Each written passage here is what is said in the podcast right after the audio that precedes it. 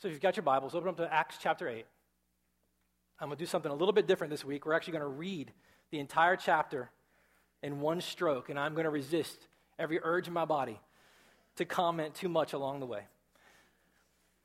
And then we're going to come back, and there are just a few core convictions in this chapter that I think would be helpful for us to look at as we continue to go through this book. So, Acts chapter 8, if you've got your Bibles, here we go.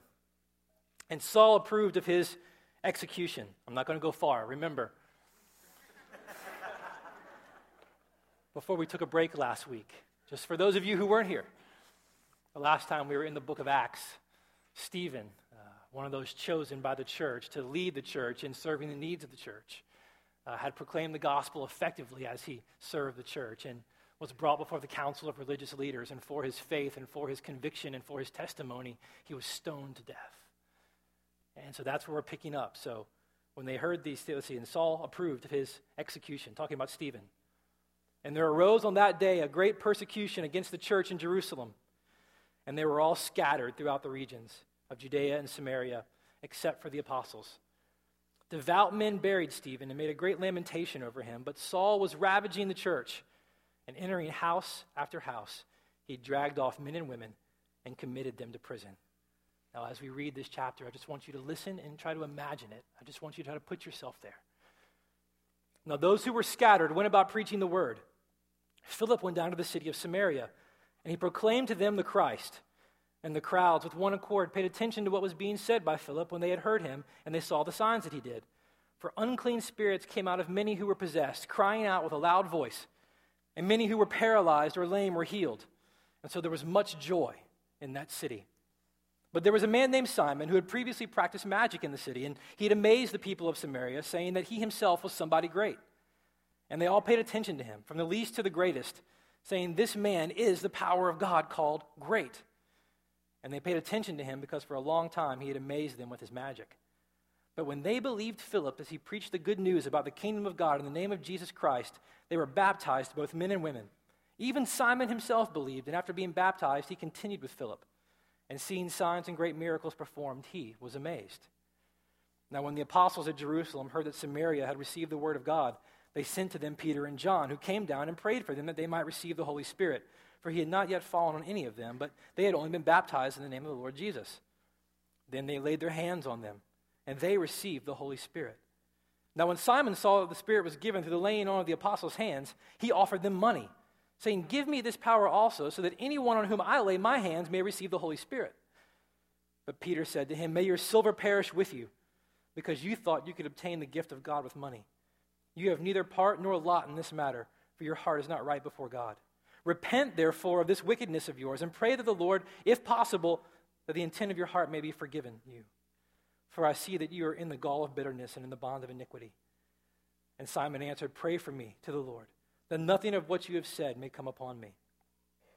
Now, when they had testified and spoken the word of the Lord, they returned to Jerusalem, preaching the gospel to many villages of the Samaritans. Now, an angel of the Lord said to Philip, Rise and go towards the south to the road that goes down from Jerusalem to Gaza. This is a desert place. And he rose and he went, and there was an Ethiopian, a eunuch a court official of Candace, queen of the Ethiopians, who was in charge of all of her treasure. He had come to Jerusalem to worship, and he was returning seated on his chariot, and he was reading the prophet Isaiah. And the Spirit said to Philip, Go over and join this chariot. So Philip ran to him, and he heard him reading, Isaiah the prophet. And he asked, Do you understand what you're reading? And he said, How can I unless someone guides me? And he invited Philip to come up and sit with him. And now the passage of scripture that he was reading was this like a sheep that was led to the slaughter, and like a lamb before its shearer is silent, so he opens not his mouth. In his humiliation, justice was denied him. Who can describe his generation? For his life is taken away from the earth.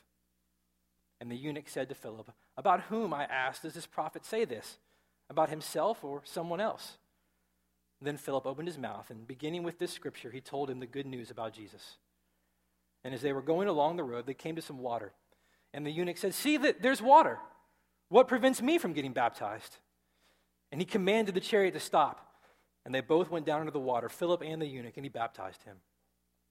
And when they came up out of the water, the Spirit of the Lord carried Philip away, And the eunuch saw him no more, and he went on his way rejoicing. But Philip found himself at Azotus, however you say that. And he passed through. As he passed through, he preached the gospel to all the towns until he came to Caesarea. Let's pray. And let's see if we can't discover a few con- core convictions from Acts chapter 8. Father, thank you for your word. Uh, thank you for your spirit that empowers uh, everyday men and women like Philip. Uh, we pray this morning that uh, your spirit can continue to do what only it can do, and it can empower very weak and feeble words that come out of my mouth and can be used for your purposes and your glory in our hearts this morning. We ask that, Lord, we have the opportunity by your spirit and by your grace to leave this place uh, changed in some measure this morning. That we may exalt in the name of your precious Son, Jesus, who makes it all possible. Amen. Amen. Core convictions about God's philosophy of ministry that we can pull out of Acts chapter 8. And I'm going to do the best that I can, and you can pray along with me as I talk to resist the urge to preach on a lot of other things in Acts chapter 8. A few core convictions, though, that I think we need to get our hands around and get our hearts around if we're going to understand God's philosophy of ministry, especially as we see it in Acts chapter 8. Here's the first one. You may not even get past this one. Pray me past this one. God is more concerned with his glory and his purposes than your comfort. Core conviction with God's philosophy of ministry. First one God is more concerned with his glory and with his purposes than he is with your comfort. Why do I say that? Well, that's how the chapter starts. Acts chapter 8. Saul approved of his execution, and there arose on that day a great persecution against the church in Jerusalem, and they were all scattered throughout the regions of Judea and Samaria except the apostles. Devout men buried Stephen and made great lamentation over him, but Saul was ravaging the church. Entering house after house, he dragged off men and women and committed them to prison. There's this image of even Saul right here in this text almost the way Peter will talk about Satan. We'll talk about the enemy later on in one of his letters, prowling around like a roaring lion, looking for those whom he may devour.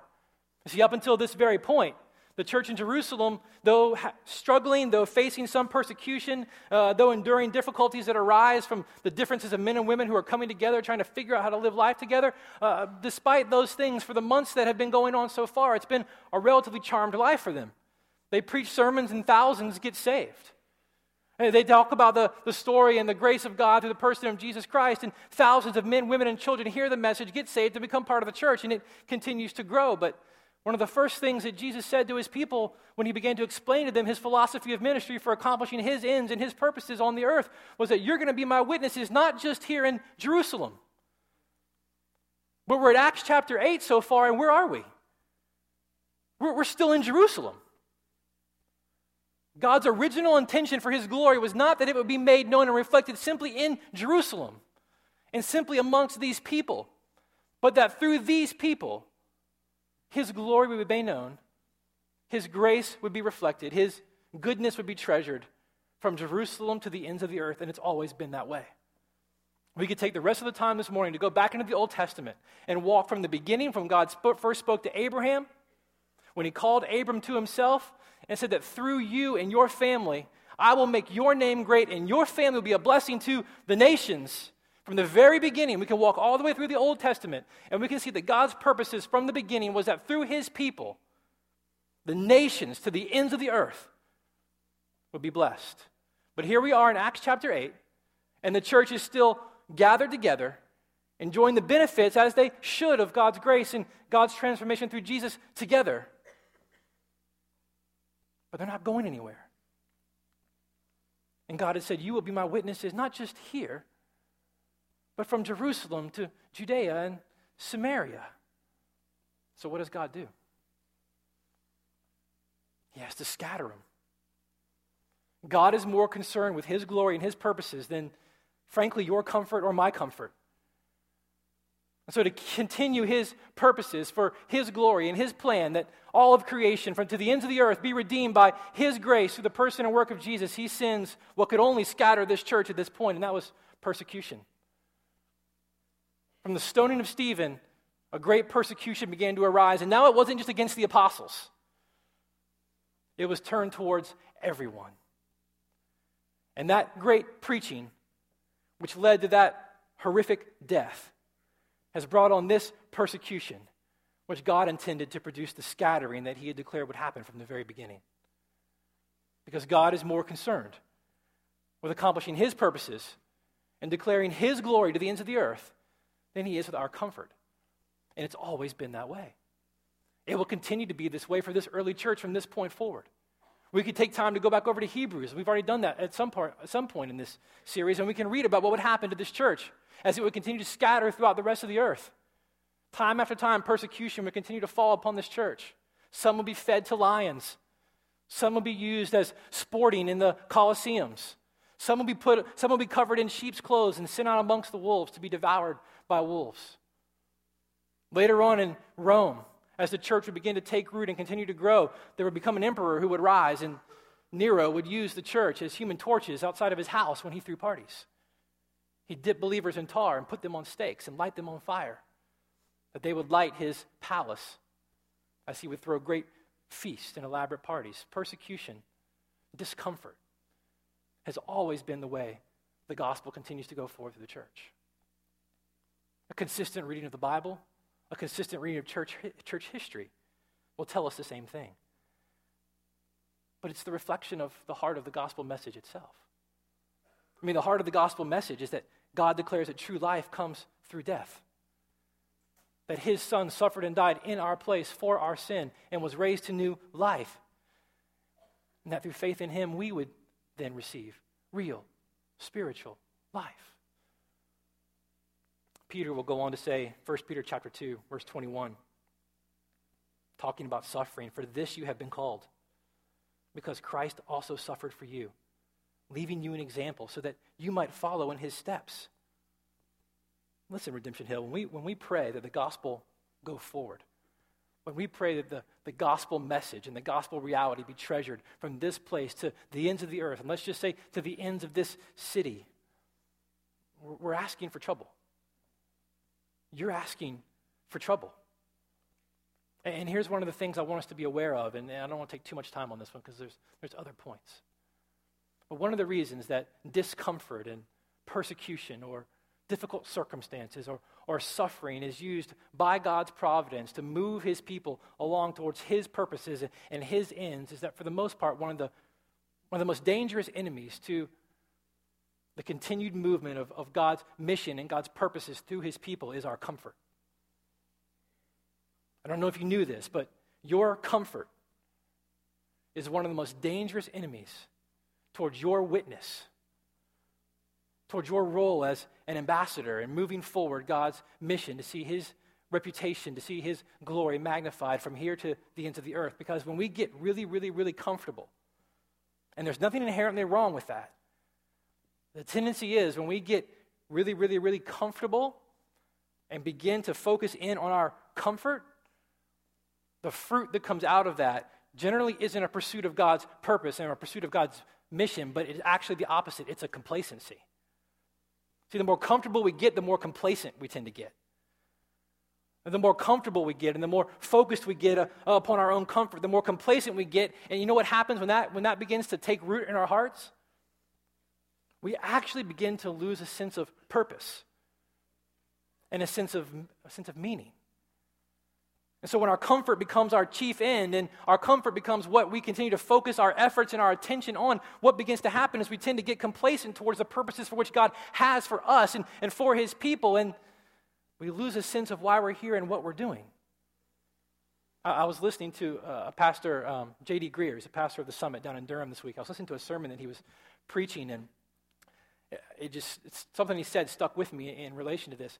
He said, "Did you know in, in pre-modern Enlightenment language, there was not actually a word for boredom? There wasn't actually a, a word for boredom. That, that's a very modern disease. Our, our comfort has produced something in our lives that, that begins to take over and send roots out in our soul that's produced the fruit of something that generations before didn't even have a concept of boredom. And he went on to say that In the 1920s, 30s, and 40s, I think almost up to the 50s, uh, the average child between the ages of, of zero to five had zero to 10 toys.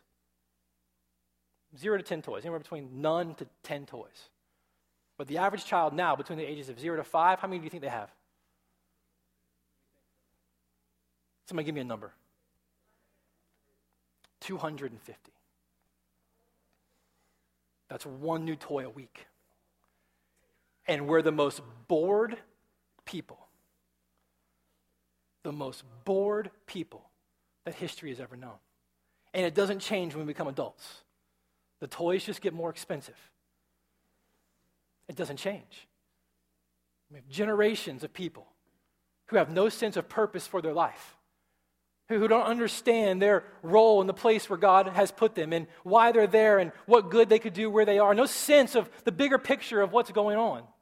Our comfort isn't bad inherently in and of itself, but when it becomes the object of our affection, complacency and, and boredom is produced. And it becomes one of the greatest enemies towards God's mission and God's purposes, not only for you, but for His glory being made known to the ends of the earth. God is far more concerned with His purposes and His glory than He is with your comfort. But before you begin to think that God's going to afflict you with boils or some level of massive suffering so that you can get off your backside and do whatever it is he th- you think He's called you to do, there's another example of this in Acts chapter 8 that I want you to see because it's not just suffering and persecution that God uses to move his mission forward and to get his people moving, it's just general discomfort. I mean, look at Acts chapter 8, verse 25.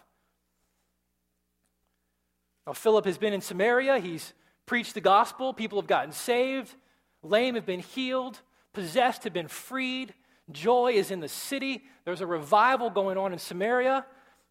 And God says, when they have testified and spoken the word of the Lord, they returned to Jerusalem, preaching the gospel to many villages of the Samaritans. In verse 26, an angel of the Lord said to Philip, Rise and go towards the south to the road that goes down from Jerusalem to Gaza. This is a desert place. God looked at Philip in the midst of a thriving ministry. I mean, just an everyday man who have been called out by the church to lead the church and serving the needs of the church, who, who scatters when the rest of the church scatters and persecution comes, and he goes about his way and he begins to preach the gospel to the people of Samaria, and a revival busts out. People get saved, people get healed, people get released from bondage that they've been held in for who knows, maybe most of their life. And God looks at Philip. I mean, how must Philip have been feeling?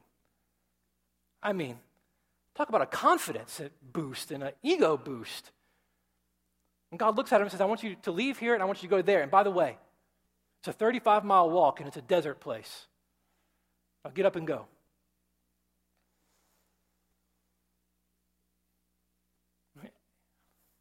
Here's the thing when we think about God's call on us as a people or as individual people, let me just ask you a couple questions.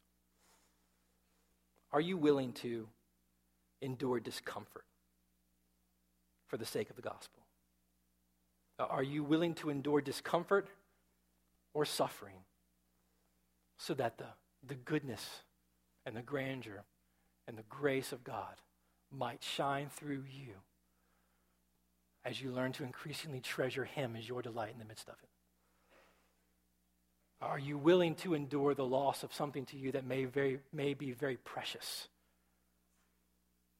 To be able to say, Lord, as long as you're glorified, as long as in the midst of this I don't remain the same, but I am transformed increasingly into the image of your Son, and your name is glorified through my life in this, are you willing to lose what may be very precious to you to see that end happen? Are you willing to be uncomfortable for the sake of the gospel? Are you willing to be inconvenienced for the sake of the gospel? Are you willing to sacrifice your time? Maybe some of your talent, the way God has wired you and gifted you, some of your money or your possessions. Are you willing to be uncomfortable and inconvenienced and sacrificed for the sake of God's purposes going not only from here to this city, but to the ends of the earth? See, God is far more concerned with His glory being made known, His purposes being moved forward, than He is with your comfort. So that's chief conviction number one. Are you okay? You going to handle it? I better turn my clock on, or else we're going to be here for a long time. Second, number two, God intends for everyone. Say everyone. You didn't say that with any conviction. God intends for everyone, everyone to live everyday life with gospel intentionality. We've stolen that phrase from a pastor in Europe named Steve Timmis. I love that phrase. God intends for everyone to live everyday life with gospel intentionality. And look at Acts chapter 8. Let's start in verse 1. And there arose on that day a great persecution against the church in Jerusalem, and they were all, say all, all scattered throughout the regions of Judea and Samaria except the apostles. And those who were scattered, who was scattered? Everybody, all of them, went about preaching the word. Philip went down to the city of Samaria, and he proclaimed to them the Christ. See, when God put his philosophy of ministry together and he looked at his disciples before he rose again to be at the right hand of God the Father until he comes again to take us home for eternity, when he laid that philosophy of ministry out to those early believers, he did not narrow the scope of his philosophy of ministry down to the apostles themselves. But when God designed a philosophy of ministry to accomplish his plan, he didn't just limit it to the 12. He said, I'm going to empower all of you, every single last one of you, to be my witnesses here and to the ends of the earth. And just when you read Acts, and I just want to help you read this as we keep going through this book, it's such a great book, but it's a narrative, and I want you to constantly see the story. I want you to see that smash between the ministries of Peter and the ministry of Paul, which we're going to pick up in the next couple of weeks. Luke, by the Holy Spirit, drops right in between those two great men who make up so much of this book the ministry of two everyday men, Stephen and Philip. You see, we get so focused on Peter and how God uses Peter in the church in Jerusalem. And later on, we're going to see how Paul and Peter interface with the continual growing church to the ends of the earth. And then we get so focused on how God uses Paul to take the gospel from there and, and as he gets saved to the ends of the earth throughout all of the regions that we, we miss the fact that smack dab right in the middle of Peter and Paul are two very, very powerful and important ministries of two everyday men, Stephen and Philip. You see, everybody, Luke said, was scattered outside of Jerusalem. Everyone had to go. And as they went, the natural thing for them to do. Now, now let me just, I'm going to have to comment here.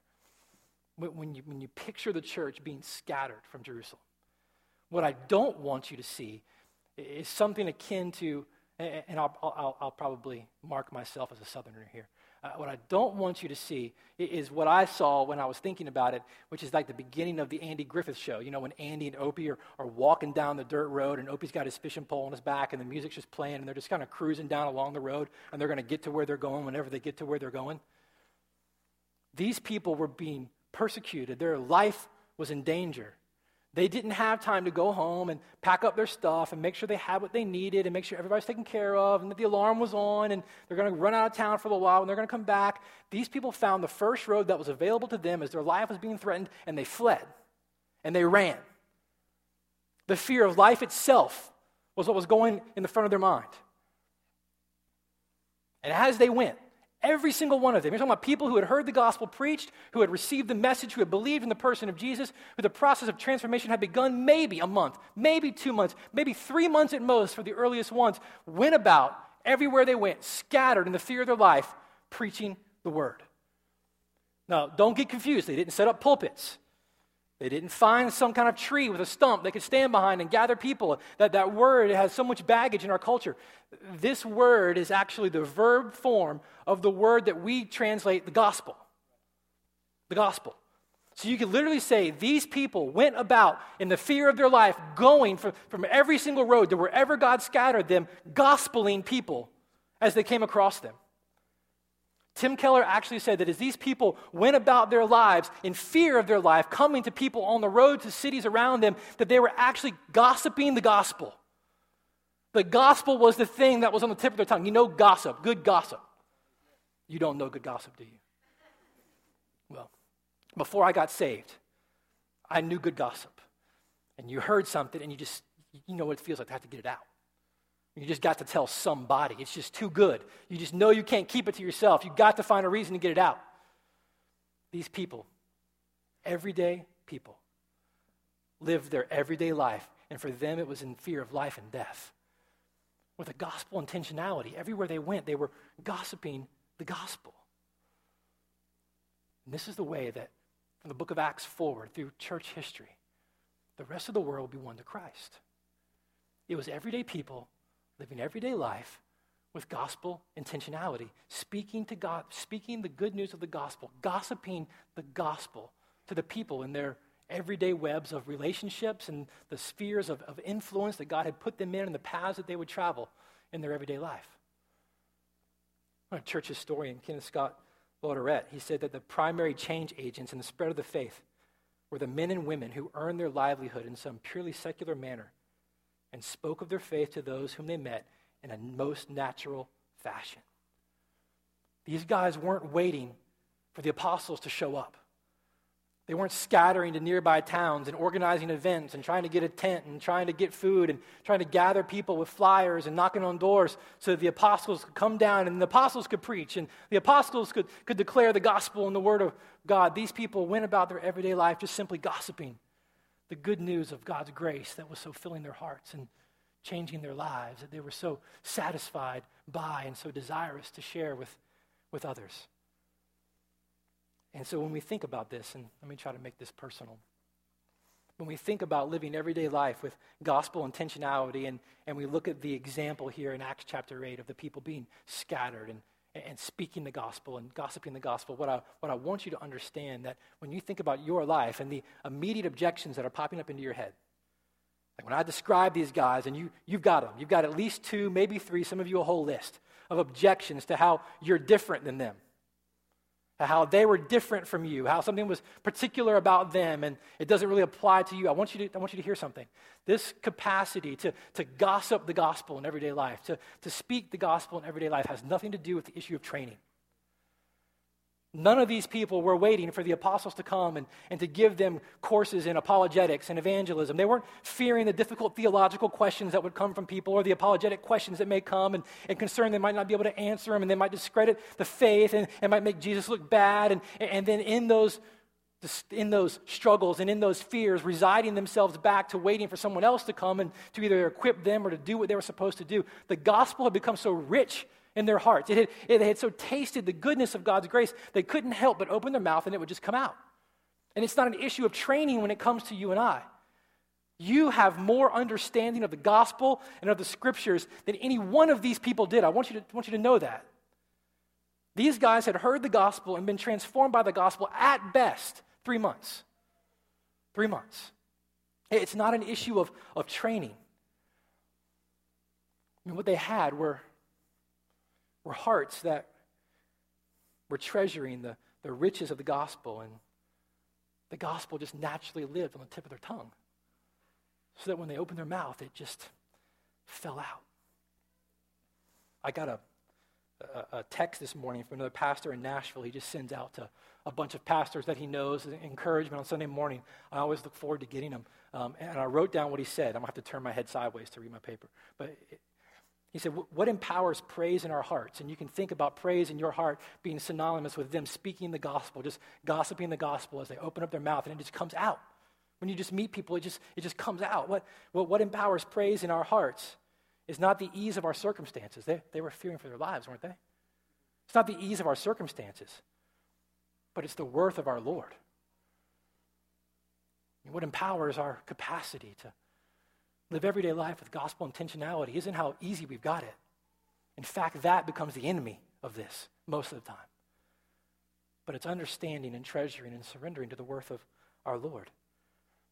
So every single week when we come, we, we make it our, our business because God has called us to as we stand up here to open up the scriptures and, and to equip, to encourage, to correct, to direct, to display the worth of God and, and the news of the gospel to you week in and week out. And then when we, when we finish, we don't just kind of dismiss. You know, if you've ever paid attention to the very end here, we don't just dismiss out to lunch, but we try to purposely acknowledge that we're actually being sent by God back to the places where He has called us to take the gospel that has been proclaimed, to take the encouragement that we have received, to take the correction and make application of it in the place where God has called us and, and sent us. His intent and His philosophy of ministry is that all of us, everyday people, all of us, not one of us excluded, everyday people begin to live everyday life with gospel intentionality. And so ask yourself this. Well, I'm going to give you some questions with all of these as you think. What are some of your particular webs of relationships? What circles, what spheres of, of influence, that's a common term today. What spheres of influence has God placed you in? When you leave your house in the morning and you head out upon your way, what paths do you take? Who, who do you cross? What people do you cross on a regular basis? What opportunities has God given you in places that God has put you in where you can live everyday life with gospel intentionality? And when you think about this, is, is the gospel on the tip of your tongue? Would it be easy for you to gossip the gospel? Is it something that's just exploding out of your heart? So God is far more concerned with his purposes and his glory than he is with our comfort. And God intends for every single one of us to live everyday life with gospel intentionality. And something else that's core to God's philosophy of ministry that I want us to see out of Acts chapter 8 is that God is passionate about both peoples z, and people. God is passionate about both peoples, plural, and people.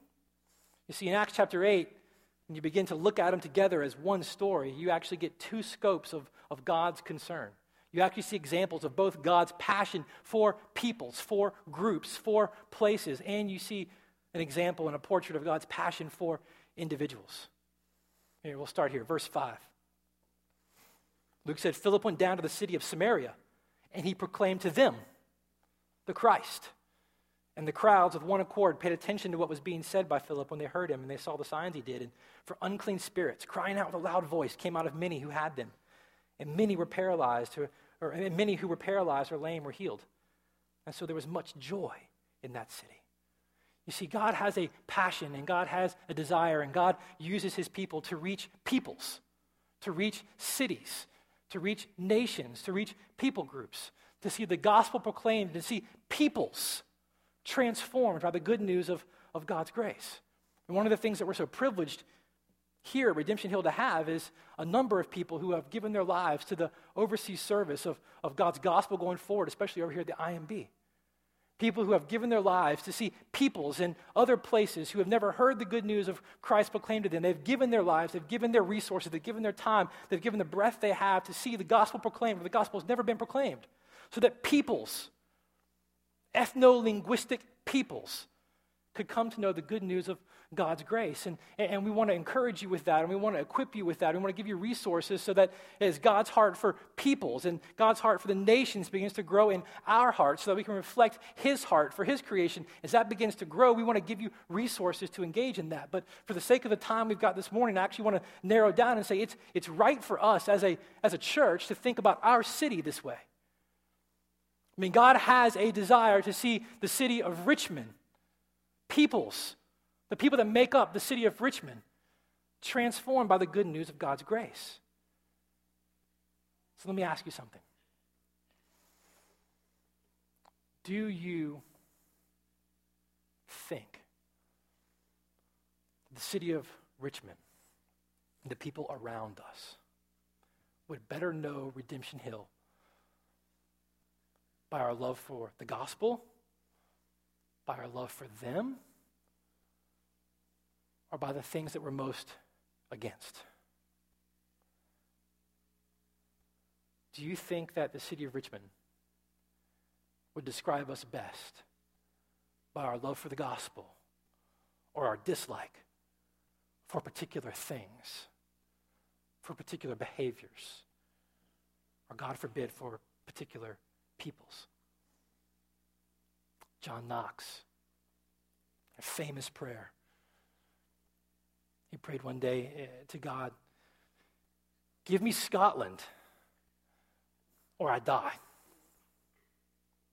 Give me Scotland or I die. Can you pray, Give me Richmond or I die? Do you think about our city this way. do you think that God has a particular desire or concern to see transformation come to our city? And college students, what about your campuses? Can you pray, give me the University of Richmond, or I'll die? Who's praying, give me Virginia Union, or I'll die? God has a desire to see peoples, to see places, to see cities and nations transformed by his gospel being proclaimed and hearts being gripped by the good news of, of his grace. You see, when we understand God's purposes and we understand God's plans to see his glory made known to the ends of the earth and God's philosophy of ministry of saying that it's going to be through you and my empowering of you that's going to make this possible. That you're going to be an instrument in my hands of redemption from here to the ends of the earth. And I want to see cities and peoples and nations transformed by the power of this gospel. You have absolutely zero reason to be bored. You have absolutely zero reason to be bored or confused about what you're supposed to be doing. There's really no reason. There's no room for the boredom. There's no room for the lack of purpose and the lack of reason for why I'm here and what I'm supposed to be doing and the paralyzed lives that so many people in the church live today. God's philosophy of ministry for reaching the nations involves you, exactly where He's put you. So let me ask you some more questions. Do you think about the place where God has put you here in Richmond? The way people, let's say at the IMB, would send others to other nations, would think about those countries. Do you think about this city and where God has put you? Do you think about like a missionary? Do you think about it like one who has been called by God to bear witness to his glory and his sufficiency right here in the city where God has put you?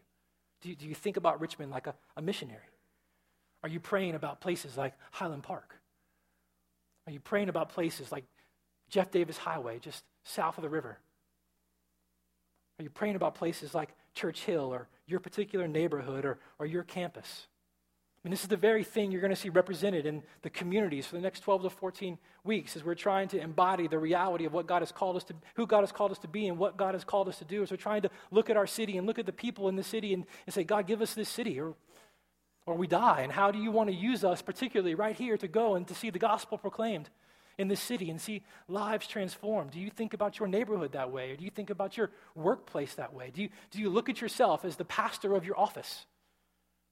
That you walk in every single morning and these are the people that you're called to reach with the gospel. Not with some grandiose proclamation of the word behind your, your desk when all are there, but do you pray for the people who are there? Do you listen to them? Do you care about them?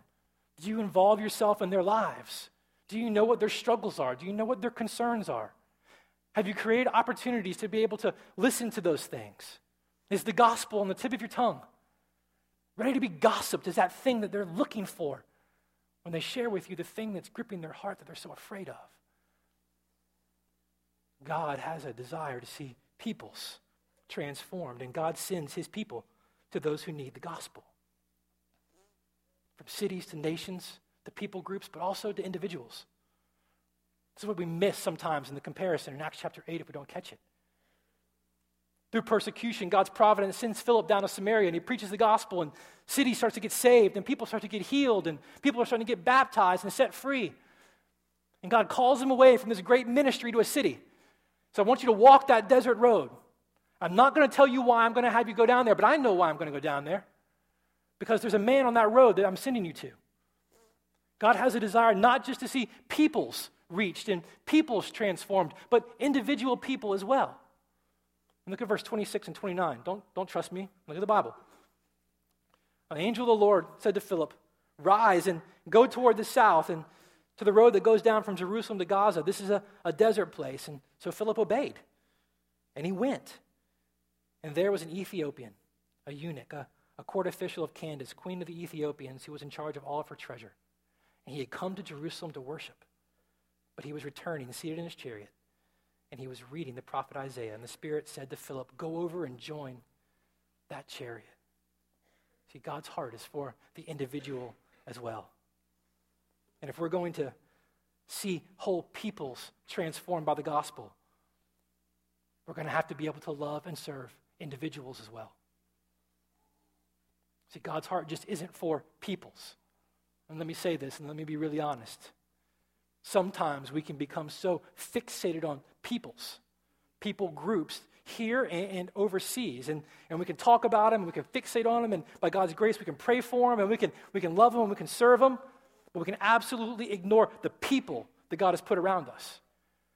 Love for peoples can become an excuse to actually engage people. But God's heart is not just for the nations and not just for the cities, but for the individual people who make them up. You see, to an Israelite at this particular time, an Ethiopian, where this man was from, which is now probably closer to what we would call Sudan, would represent in their mind people at the ends of the earth. This is what Luke is kind of showing us here. This is, it's going, it's going to make its way there. But God's concern is not just for groups, but for peoples. That means the neighbor you don't like who kicks his dog. It means the coworker who you can't stand because you know he's cheating on his wife and he's getting ready to abandon his kids. It's for that guy sitting next to you in class who hasn't showered in a week. God's concern is for individuals as well. And God sends his people to those who he knows needs the gospel. So God is far more concerned with his glory and his purposes than your comfort. And God has intended for all of us, every single one of us, to live everyday life with gospel intentionality. And in that act, you need to know that God is passionate for peoples, but God is also passionate for the individual, for people. And right on the heels of that, the thing you've got to recognize, and maybe I made up a word here, we're not sure yet. But God is no respecter of your prejudice. In the process of proclaiming His glory to the ends of the earth, in the process of living everyday life with gospel intentionality to the places where God has called you and God will send you, you need to know that God is absolutely no respecter of your prejudice. And just in Acts chapter 8, this Ethiopian eunuch, and what do you know of him? What do we know about this guy? Well, we know, I'll be real quick for you when you read it, that he was crazy rich. He had his own chariot. He worked in the court of the queen of Ethiopia, Queen Candace, and he covered, guarded, protected, oversaw the use of, of all of her treasures. And here he was in his chariot with a driver. Most people walked. If they were rich, they might have had a donkey. This guy had a chariot with a driver. And he had come from Ethiopia all the way to Jerusalem so that he could worship. The other thing we know, though, from the story is that he was a eunuch. He was a man who, probably from his early childhood years, maybe early teens, it, it's all different in every culture, had been castrated. And that allowed him to serve in the court of the royals. There's a number of reasons why people would do that, especially for guys who worked in the, in the courts. But for one thing, the king could always be sure he protected his own interests. That guy wasn't going to be a threat to his lineage and his line. And that's the life this guy lived. And he lived a charmed life. He was wealthy. He, oversaw, he was very powerful. He was very rich. But his heart desired to worship the God of Israel. And he had taken his chariot and he had made the long trip from Ethiopia all the way to Israel. And what do you think he found when he got to the temple? When he got to the temple, he found a giant plaque that was over one of the gates. And over that gate, there was part of Deuteronomy 23 written on it, where it particularly forbid eunuchs from entering into the temple to worship God, for they had been defiled. They were then unclean, and there was no fixing that. So here's this man whose heart longed to worship the God of Israel. We don't know how God began to work that out. His spirit began to work it out in this man's life. And this man came to the people of God, to the place of God, to worship God. And when he got there, he found that he wasn't welcome particular aspect of his life and his circumstance and his standing had made him unclean in the eyes of God's people. Listen, I, we can do a whole sermon on this. we can do a whole sermon on this at some point. One of the, if not, let me just say this I'm going to be really kind. Our city is crawling with people in whom the Holy Spirit is at work. And their greatest barrier to worship is you and I. This city is crawling with people in whom the Holy Spirit is at work, drawing them to Himself. And often their greatest barrier is you and I. Our barriers that you and I put up. God is no respecter of your prejudice. And if I were to give you a second, I probably don't even need to give you five seconds. You've already got people in your mind. You just be honest. But God sends his people to those who need to hear the gospel. And he's no respecter of the prejudice that resides in your heart. That eunuch wasn't the only one, that, that was like a minor one. The beginning of Acts chapter 8, you're dealing with something that is much deeper, is much more ingrained, and is, is much more common when you, when you read the scriptures. Persecution came, and the people were scattered. And where did Philip go? He went to Samaria. Philip went to Samaria. He would have spent his entire life trying to avoid having to take the road to Samaria. But when in God's providence he brings persecution to scatter his people, it says Philip went there.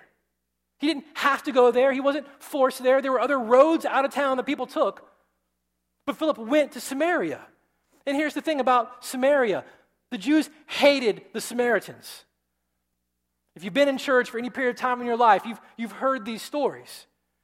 But for centuries, there was great hostility and enmity between the Jews and the Samaritans because, see, back in the day when the kingdom of Israel was actually two kingdoms, the northern kingdom and the southern kingdom, when, when the nation or the, the, the group of the Assyrian Empire conquered the northern kingdom of Israel and took them away, what was generally common is that they would send other people into the land they conquered so that they wouldn't lose the land that they actually conquered once they got geography. But what the Assyrians did is they left some of the Israelites there and they sent some of their people there. And so those people began to marry and began to have children. And so for generations, it began to grow and to populate. In, in the southern kingdom of Israel, when it was taken captive by the Babylonians and taken away from the land, they didn't intermarry with the Babylonians. The southern kingdom of Israel remained in their eyes pure, undefiled. But to them, the Samaritans, they were the height of defilement. They had intermarried you think of all the regulations and the people of Israel, we go back and read them about the mixing of items and the mixing of goods. To them, the Samaritans were the epitome of defilement. But don't feel bad for them because they responded in like manner. When the Jews began to build their temple in Jerusalem, the Samaritans, who had a history of being part of the, Jewish, the Israeli Jewish lineage, chose not to help. Instead, they built their own temple to rival the temple in Jerusalem. And when the people would come to make sacrifices, or whenever they would have the, the, the big pilgrim feast of the Jewish calendar in, in Jerusalem, the Samaritans would come into the area and they would throw dead pigs into the court of the temple so as to defile it, so that people couldn't come and make their sacrifices and their offerings. The way that the Israelites would, would often signal to each other around the land that it was time to come to the temple, it was time to come, and the pilgrimage to start is they would start something that was kind of like a smoke signal over the peaks of the, of the mountains. And the people would know when the signals would come, it was time to come to Jerusalem for the feast. And the Samaritans had a habit of lighting fires and setting signals to bring the Israelites back to the land as they would cross their roads. They would jump them, rob them, beat them, kill them, steal from them. So don't feel too awful off the bat for the Samaritans. But God's plan was not just for his people.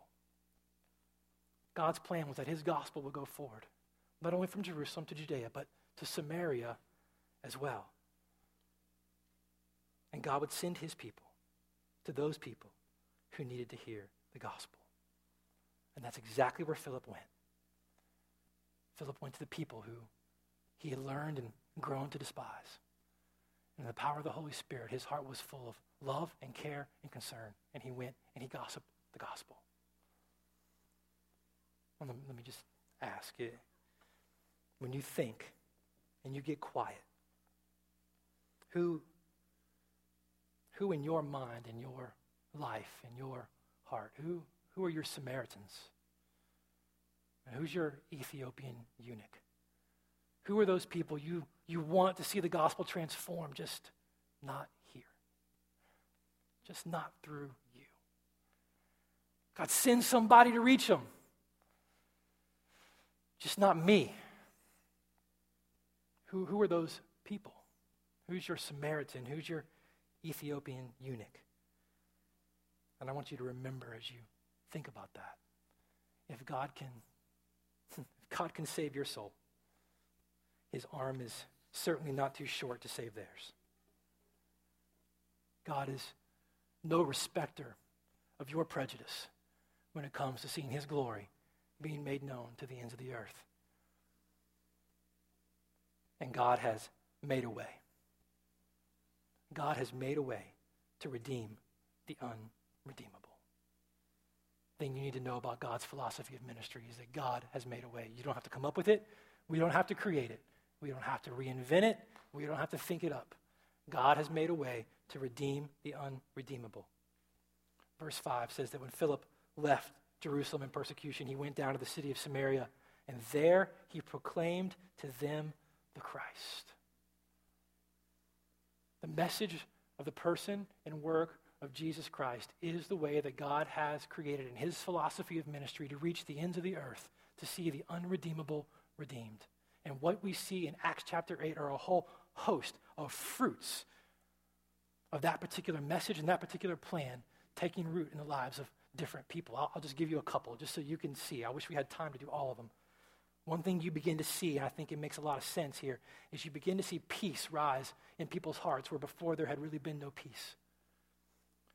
Peace comes in people's lives and in people's hearts where there really had been no peace. And just thinking about the Samaritans and thinking about the history and thinking about the animosity and thinking about the hostility, the message of the gospel, the proclamation of the person and work of Jesus Christ is the only eternal thing that has the capacity and the power to tear down walls of hostility and animosity that had been erected and held onto for generations.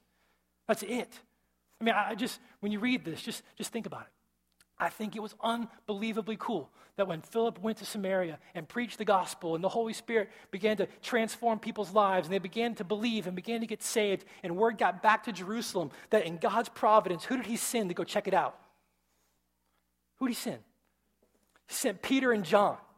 Now, it doesn't, may not perk anything up in your ears immediately when you think about it, because we saw Peter and John getting called to the council earlier in Acts, and maybe the Peter and John are just the big dogs right now. But if you were to go back just a little bit in the Gospels, what you'll find earlier on in Jesus' ministry is that before Peter ever landed on the scene in Samaria to preach the gospel, Jesus had already been there. There is story after story of Jesus' ministry in the area of Samaria all throughout the Gospels, but there's one particular time when Jesus was with the apostles in Samaria, and it says the Samaritans weren't receiving his message. Jesus was preaching, Jesus was in the town, but the people weren't having anything of it. And who spoke up? John. And do you know what John said? You would expect Peter to say this, but it was actually John. You know what he said? Master, should we call down fire from above? We just going to burn them. They're Samaritans after all. For Jews have no dealings with Samaritans. Pray every single morning, thank God for not making me a Samaritan or a Gentile dog. Master, they're not receiving you. Let me call it down. Let me just call some fire down and burn them. Not only is that quite the estimate of his own capacities, but you sense the animosity and here through Philip, an everyday man living everyday life in the face of danger and death with gospel intentionality. And he's preaching the gospel, sharing the gospel with Samaritans. And they're getting saved. And the Holy Spirit sends Peter and John to go verify the work of God in the area of Samaria. And here's John, who had wanted to burn these people down with holy fire not too long ago with Jesus, now being sent to see these very people being transformed by the good news of God's grace that long standing hostility that had so been built between them that he had grown up with, that he had breathed all of his life in one instance through one word, had been torn down. And God had sent him to verify that so that he could go back to the 12 and he could say, These people, these Samaritans, these who once we had no dealings with, now are co heirs with us in Christ. Where there had been no peace, there's now peace. And not only peace, but an absolutely new identity for people who we used to despise.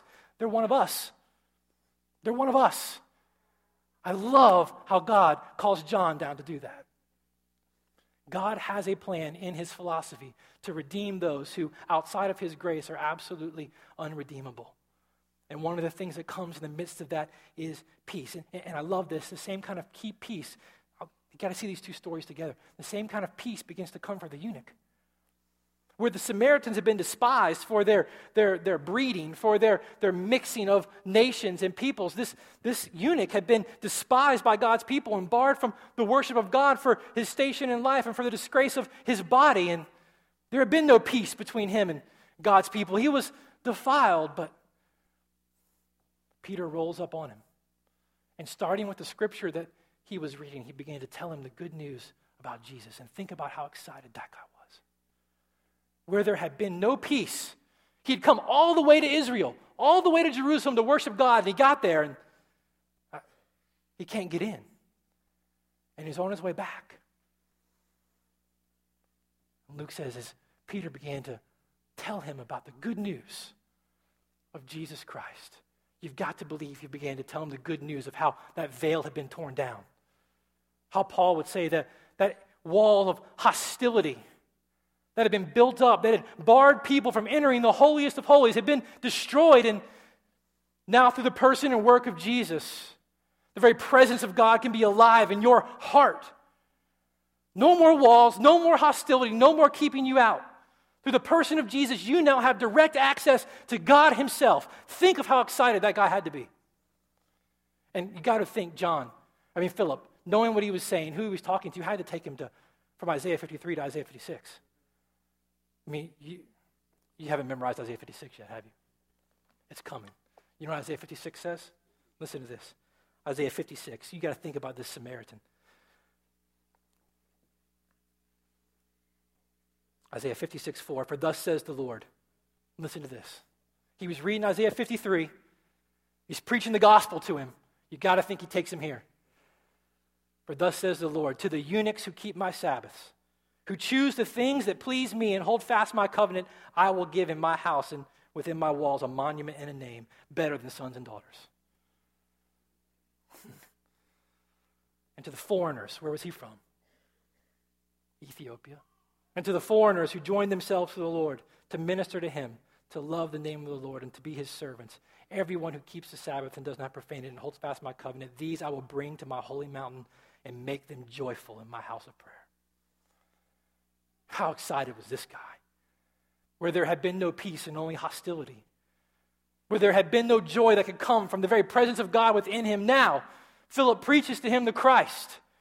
And not only is he brought near, but he's given a name. He's given a name of a son of the Most High God.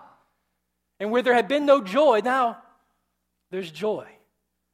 I love how Luke notes that in both of these stories. In verse 8, because of the preaching of the gospel and the message of Jesus, now there was much joy in the city where there had been no joy. And as he preaches the good news to the Ethiopian eunuch, says verse 39, when the Spirit of the Lord carried Philip away, the eunuch saw him no more, and he went away rejoicing. Peace, a new name, joy, all fruits of the gospel taking root when God begins the process of redeeming that which was unredeemable. And lastly, because we're going to go too long if I don't stop here, but I want you to see it. As the gospel gets proclaimed and those who were formerly unredeemable begin to get redeemed, what you see taking root and beginning to spring up in the lives of these people is a freedom that outside of the grace of God you can never and will never experience in your life. See, in verse 9 in chapter 8, after, Peter, after Philip is, is preaching and the people are listening and believing and being healed, we meet a different guy, don't we? We meet a man named Simon, who was a magician, who was famous. I mean, he was their big guy in town. Everybody knew Simon. Everybody was in awe of Simon. Everybody thought that he was the power of God. In fact, that title there in chapter 8 can often be translated God himself. Many thought Simon was a deity himself for the magic that he expressed in the, in the lives of the people. He was a famous guy, and the people begin to hear Philip, begin to believe Philip, and begin to get healed and begin to, to get set free. And they paid attention to him, Luke said in verse 11. But when Philip got to Samaria, what did he find? Simon, the guy who's running the show, the guy who they thought was deity, the guy who had all the power, doing all the tricks, doing all the fun things. Philip gets there and he finds people who are lame, crippled, possessed by demons, in misery. And Philip begins to tell them of one who is truly great, Simon said he was great, and Philip begins to tell them of Jesus. He began to preach to them of Jesus and his kingdom. And what you see is that Simon either lacked the power to actually help those people, or he lacked the desire to help them, or they lacked the money to actually employ him to help them. See, before the gospel was preached, these people were strapped in misery and despair and anguish. But when Philip came and preached the gospel, not only was there peace and not only was there joy, but there was now freedom. And Philip proclaimed to them the Christ. He proclaimed to him the one who truly was great, the Son of God who came and took on flesh, the Son of God who came and lived on earth the life that they were created to live the Son of God, through who his life of perfect worship before God earned all that they were so desirous to earn before God, a righteousness that they could never achieve. And then that same Son of God who then laid his life down on a cross and died a painful death in their place for their sins. One through whose death they could receive life.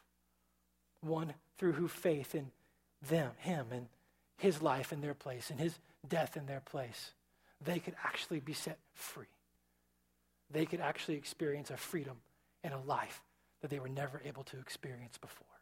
Philip proclaimed to them the Christ so that everyone who, like the Samaritans, would turn from their trust in their power and the power of others, or turn from their trust in their false hopes and their idols and turn to the person of Jesus. Like them, they could experience forgiveness and new life and freedom and peace and joy. God has a plan and a way to redeem what was formerly unredeemable, and it's through the person and work of Jesus. And it demands a response. And it demands a response. Simon heard the message proclaimed, saw the freedom experienced, and said, I want that. I want the capacity to do that. He wanted the power of the Spirit, but not God and the Spirit Himself. And for that, he was rebuked and called to repent. But the eunuch heard the message of the person and the work of Jesus, and his heart soared. And his heart soared. And he grabbed Philip and said, What keeps me from getting baptized? It's really the tale of two different responses these two stories. The gospel demands a response from every single one of us. And so you've got to ask yourself what, what prevents you this morning from trusting in Jesus' life lived in your place and his death on the cross in your place for your sins? What, present, what prevents your heart from soaring with that message this morning? And, church, as I pray, I want you to know that God is passionate about his plan to see his glory reflected through transformed lives to the ends of the earth. And I want you to read Acts chapter 8, and I want you to understand that it's an unstoppable plan. There isn't a barrier that we can put up that it doesn't overcome. And that God has called and empowered and graced every single one of us to be a part of it. Let's pray. Father, thank you for the privilege, not simply of being a pastor and standing up here and preaching, but of being a, a, man who has been transformed by your grace, who has been called to be a part of your mission, and who gets to be an instrument in your hands to see those who were formerly objects of your hostility and your wrath be transformed into ch- your children, objects of your grace and love and forgiveness. Father, we ask that uh, you would open up our hearts to, to see the world around us, to see the city around us, see the people around us, and that we would have your heart, your passion, your desire for them. Lord, help us not to be satisfied in our own comfort. Lord, let us fight complacency and confusion. Lord, but let us wake up every single morning by your grace, empowered by your spirit, realizing that you have put us exactly where we are and that we are to be your witnesses, ambassadors for your glory. Lord, help us to be people who have the gospel on the, the, the gospel on the tip of our tongue, who go through our lives in the places that you send us, simply gossiping the gospel to those around us. Lord, let us pray. Give us Richmond. Give us Richmond, or we die.